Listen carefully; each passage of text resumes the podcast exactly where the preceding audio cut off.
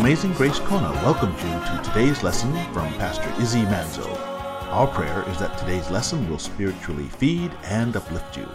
Now, here's Pastor Izzy. Let's start off in Romans 16.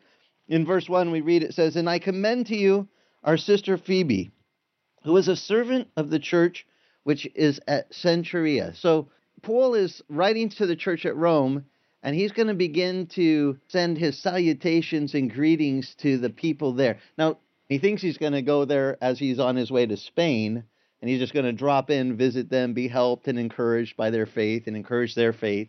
And he's like, I can't wait to see you. He said, but I have to go to Jerusalem first and drop off a love gift from the guys there over in Macedonia and Achaia. They had heard the saints in Jerusalem were suffering. Remember, in the day of Jesus, the Roman Empire was in charge, and they began to just persecute the Christian way because they were saying that there was a King of Kings, a Lord of Lords, above all lords, this one Jesus, this Messiah. Now, that doesn't go over with Roman megalomania. You guys have seen the stories where they show the Emperor Nero or, or those guys, they want everyone to fall down and worship them. And to say that there's a higher king than their kingdom. Remember Herod? When the Magi appeared, they said, uh, Where's he who is born king of the Jews? And he goes, um, Don't know.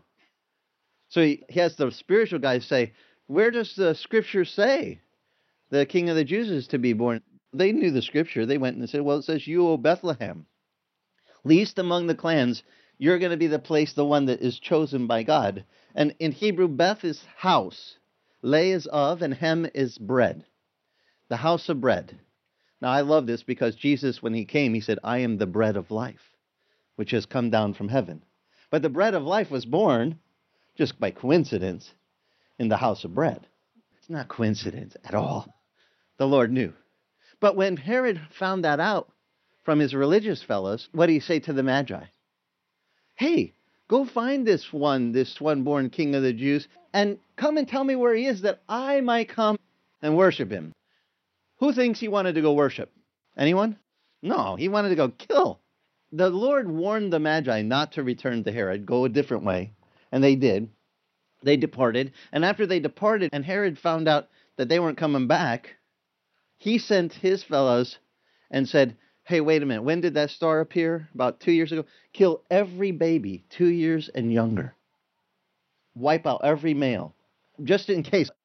But the Lord had sent to Joseph a warning and said, Take now, flee, take your family and flee. The one thing I love about Joseph in the Bible is he obeyed the Lord. Lord told him to do it. He didn't say, But I don't get it, Lord, or I don't understand, or this is going to be inconvenient. I'm going to have to give up my house. I'm going to have to uproot. And God said, Do it, and He did it. I have found in our Christian experience, we kind of overcomplicated the gospel a bit. Really, it comes down to a real simple thing. When God puts that direction to you to do something, are we the people that say, Lord, if you say to do it, I'll do it? And Paul is now going to say to the church some really simple things, but things to warn them. Now, in this letter, guys, he is never been to Rome yet. Yet the first thing he does is say, I commend to you this sister, Phoebe. She was a servant, he says, at the church of Cenchrea. Cenchrea, in the book of Acts, Paul passes through that place on a second missionary journey. And the only reason I remember this, in Acts 18:18, he gets a haircut in that town. That's the place where he took a vow. It says he was taking the love gift back toward Jerusalem, and for some reason he made a vow to the Lord. And in their culture, you know, when they made the vow, they would shave the hair of their head all the way down and offer that to the Lord and say, okay, now it's kind of like new goings, new beginnings. I vow I'm going to do this, and here. I don't know if she was the hairstylist that cut his hair or what, that Phoebe gets mentioned because she was one of the ones at that place. And she's mentioned right here. Paul says, I commend her to you. So he's sending a group of fellows and perhaps this sister to bring this letter. Remember, there was no postal mail. Somebody had to hand deliver this letter. Here's the servant who's bringing the letter to them. I commend her to you, that you would receive her in the Lord in a manner worthy of the saints, and that you would help her in whatever matter she has need of you. How would you like to have Paul write something about you in the Bible? Like honorable mention, really good person, serve the Lord, help them out, whatever they need. Works for me. And it says, She herself has also been a helper of many, as well as myself. Then he goes on, he says, And greet Priscilla and Aquila. Now, Priscilla and Aquila were the two that he met that had the same occupation as Paul. You remember, what did Paul do to provide his income? He made tents. And Priscilla and Aquila, this is a husband and wife. We read about them in the book of Acts. Paul actually spends some time teaching them about the Lord, things that they didn't know about, and acquainting them with the grace of God through Jesus. And these guys, they become really mighty instruments in the work of the Lord in the book of Acts. They were from Rome, but they were Jewish. They actually had to flee because they said, All Jews get out. And so they fled. And because of their fleeing, God orchestrated a, you know how He kind of sets up the little dominoes to make us intersect in life with certain people? This is what He did with these two. He put them right into Paul's path, and they got to come to salvation in a deeper understanding than they had already. And so Paul says these two risked their lives, their own necks, and to whom do I give thanks? But also, not just me, but also do the churches of the Gentiles. Because these two went on and really started sharing about the faith that we get to have as Gentiles in Christ. And also, he tells them to greet the church that is in their house. Now, Priscilla and Aquila, remember, they didn't have church buildings back then, they did church in the home. There's something sweet about having church in a home. Now, these two had a church in their house. And church is not a building. Jesus said, Where two or more gather in my name, there I am in the midst. All churches is about is us gathering in the name of the Lord. Whenever we come together, that's church. And you can do that in your home with other believers. You can be out here on the beach. Doesn't matter where you are, as long as you just do it in His name. So Paul says, now greet them. Then he says, greet Epaenetus. He was the first convert to Christ in Asia. Greet Mary also, who worked hard for you. Greet Andronicus. He said, My kinsmen, my fellow prisoners, who are outstanding amongst the apostles, who are also in Christ before me. Paul recognizes they've been in the Lord longer than he has. And greet Ampliatus, our fellow worker in Christ, Stachys, my beloved, greet Apelles, approved in Christ, greet those that are the household of Aristobulus, greet Herodion, my kinsman, greet those of the household of Narcissus who are in the Lord, greet Tryphena and Tryphosa, workers in the Lord, greet Persis, and my beloved who has worked hard in the Lord, greet Rufus, a choice man in the Lord, also Rufus's mother and mine, he says. Now, this is interesting. He says, Greet Rufus's mother and mine. Do you think Rufus's mother is really his mother? Do we have any record Paul's got a brother named Rufus? No. But this brings up an interesting point here. He calls Rufus's mother his mother. Where's Angie? That's my mom. Don't we look alike? This is my Hanai mom. This really points out to me. Paul is naming all these different names brothers and sisters and mothers that he's calling this other fellow's mother his mom. It reminds me of when Peter, both in Matthew's gospel in Matthew 19, 29, but in Mark 10, 29 is better. I like it. Mark got all his information from Peter. Would you just turn there for a second? This is amazing. Peter says to the Lord, he's hearing the Lord talk to this rich ruler, and the guy, he's kind of like going, What do I have to do to get saved and to have everlasting life? And Jesus says, Why do you call me good? This is Mark 10, verse 18. He says, Why do you call me good? He says, There's no one good except God alone. Don't you know the commandments? Don't murder, do not commit adultery, don't steal, don't bear false witness. He starts quoting them, you know, the, what we call the Ten Commandments. Don't defraud, honor your father, your mother. Listen to what this young man says. He says, Teacher, really in Hebrew, he says, Rabbi. Rabbi, I have kept all these things from my youth up in looking at him, Jesus, it says, felt a love for this young man. He says to him, One thing you still lack. Go sell all that you possess and give it to the poor, and you will have treasure in heaven. And then Jesus said, And come and follow me. And it says, At these words, the young man was saddened. He went away grieving, for he was one who owned much property. And Jesus, looking around, he said to his disciples, How hard it will be for those who are wealthy to enter the kingdom of God. And the disciples, they were amazed at the words of Jesus. And Jesus answers again. He says, Children, how hard it is to enter the kingdom of God. It is easier for a camel to go through the eye of a needle than for a rich person to enter the kingdom of God. They were even more astonished. They said to him, Then who can be saved? And looking at them, Jesus said, With people, it is impossible. But with God, this is the important part.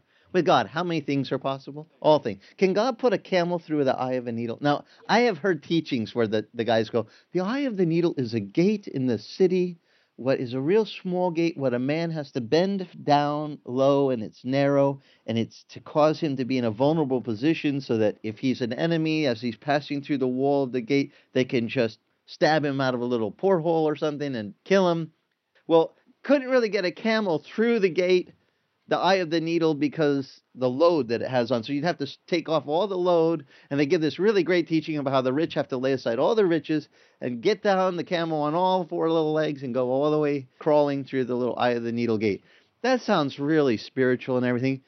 But if you look it up in Greek, when he says the eye of the needle, he's not talking about a gate. Guess what he's talking about? A needle that you sew with.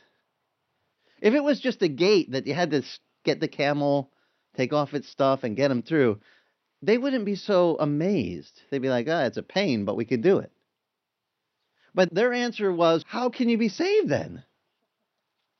I mean, a camel through an eye of a needle, their mind's blown. We can't do this. And he says, that's right. With men, can't do.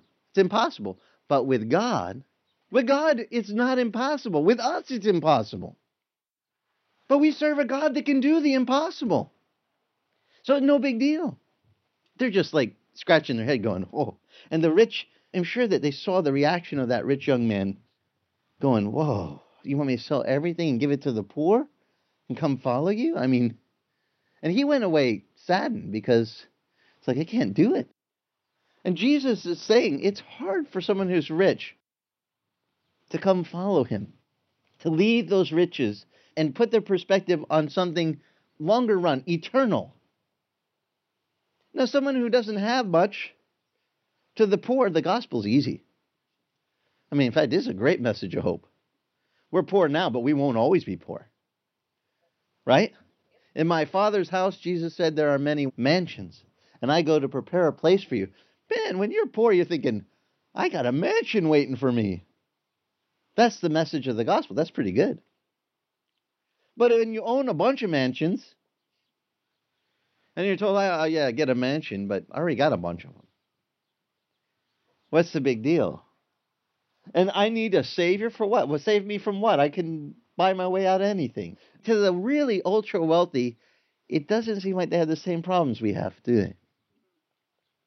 And Jesus says it's hard for them to perceive that there's still a need for their everlasting salvation. Their soul still needs saving. But to someone who experiences need every day, when you say to somebody who has grown up poor and they have suffered need day in, day out, and you say, hey, by the way, you also need a Savior for your soul, they go, yep, I can relate to that. Because they're used to relating to other needs that they have. And so Jesus says, look, it may seem impossible with men, but this is possible with God. Then Peter piped up, verse 28. Now, you know Peter, right? Wet socks Peter, open mouth, insert foot. He's always saying something he shouldn't say. But this time he says, Lord, we have left everything to follow you. We're so spiritual. Me and John, Andrew, we all like joined the club. We're the ones that had left everything. We're with you, Lord. And Jesus says, Truly, I say to you. If you have a King James Bible, it says, Verily, verily. Verily means truly, by the way. Truly I say to you, there is no one who has left house, or brothers, or sisters, or mother, or father, or children, or farms, for my sake and for the gospel's sake, but that he will receive a hundred times as much now in this present age houses, brothers, sisters, mothers, children, and farms, along with, oh, I wish you wouldn't have put this in. Did you see that? Starts with a P word, right? Persecutions. And in the age to come, he will receive eternal life. But many, Jesus says, who are first will be last, and many are last shall be first. Now, a lot of people know the last shall be first, first shall be last part. They just don't know the verse before that. That in this life, Peter's going, We left it all for you, Lord. And Jesus goes, I tell you the truth. There's nobody that has left house, mother, brother, sister. I mean, the whole family gamut. There is nobody has left any of that stuff that will not receive back in this life a hundred times more. And notice he does say, houses, brothers, sisters. You left the house to serve the Lord? Lord goes, I got you. You left mothers, brothers, sisters? I got you. And you know what's really sweet? When I look at Paul, what he's writing here, he's saying, Greet Rufus, that choice man in the Lord, and greet his mother and mine also. He just got an extra mom. In fact, he's got mother, brother, sister. Look, here in his greetings, he's greeting all these different names are people. And if you don't know this in your Christian faith yet, one of the coolest things about our Christian faith is that we get to have extra family from the Lord. Some of you are going, thank God, because my family, my real family, the one I was born into, yeah, they're messed up. And you didn't get a choice about them, right? You were stuck with them from birth. You just like born into, you're like, God, why did you let me be born in that family? We got some real broken eggs, sir. You get the idea, right? We don't choose the earthly family we're born into. One of the sweet things about being in the Lord, though, is that God goes, you know what? If you leave even your earthly family to come follow me, and some of you have had to do that, you had to say to your earthly family, look, I'm going to go follow the Lord. And you got mocked. Well, Paul is experiencing this. Now, he's never been to Rome, yet in this letter, and there's one other letter he writes, the book of Colossians, is the only two places where he sends all of these different greetings by name. A who's who of different people.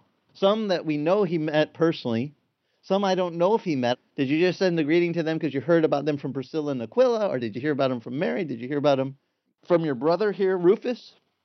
Whatever the case was, Paul had a big family in Christ. Now he goes on, verse 14. Greet Asyncritus and Phlegon and Hermes and Patrobas and Hermas and the brethren with them, and greet Philologus and Julia and Nereus and his sister and Olympas and the saints who are with them. And then he says, verse 16, greet one another with a holy kiss.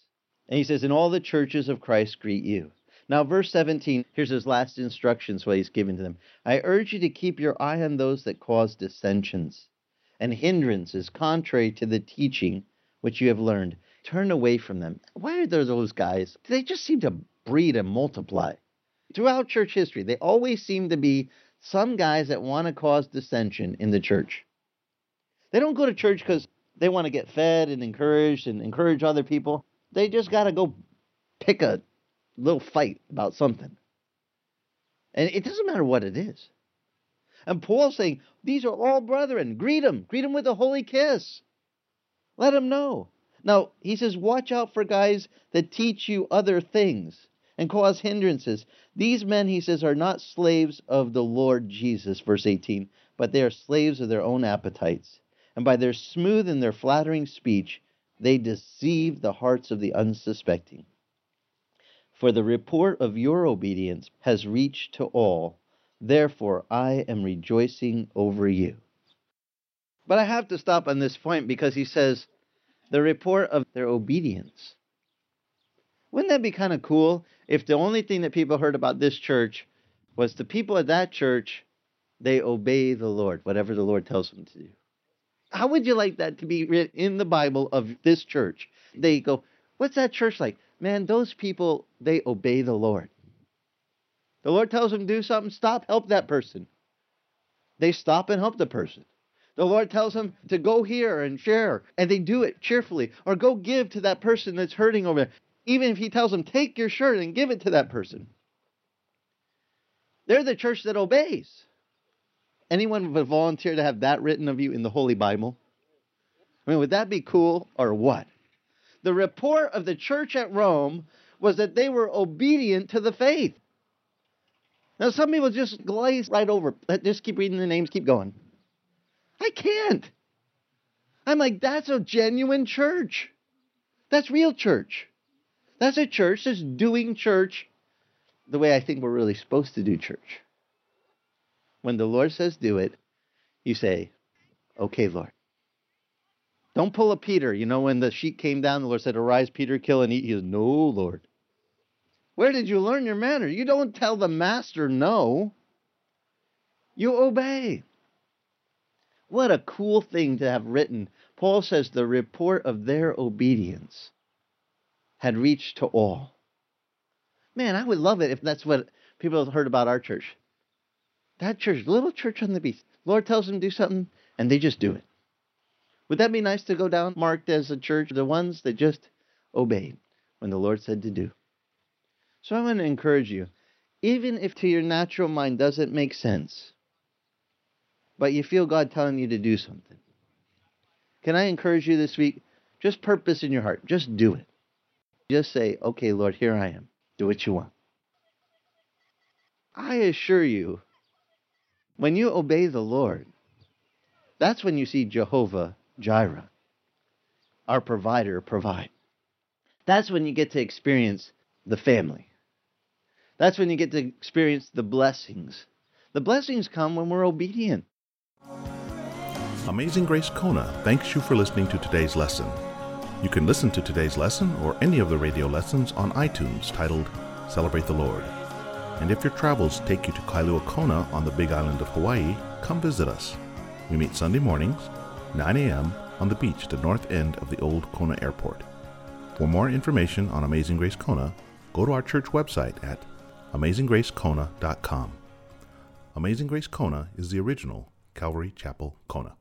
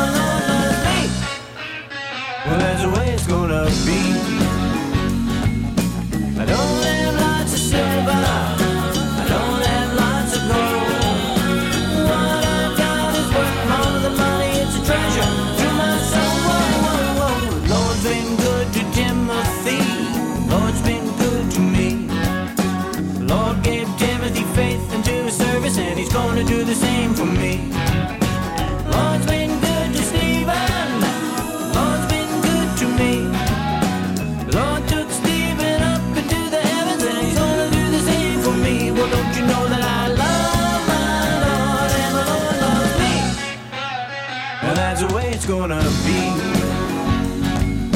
I don't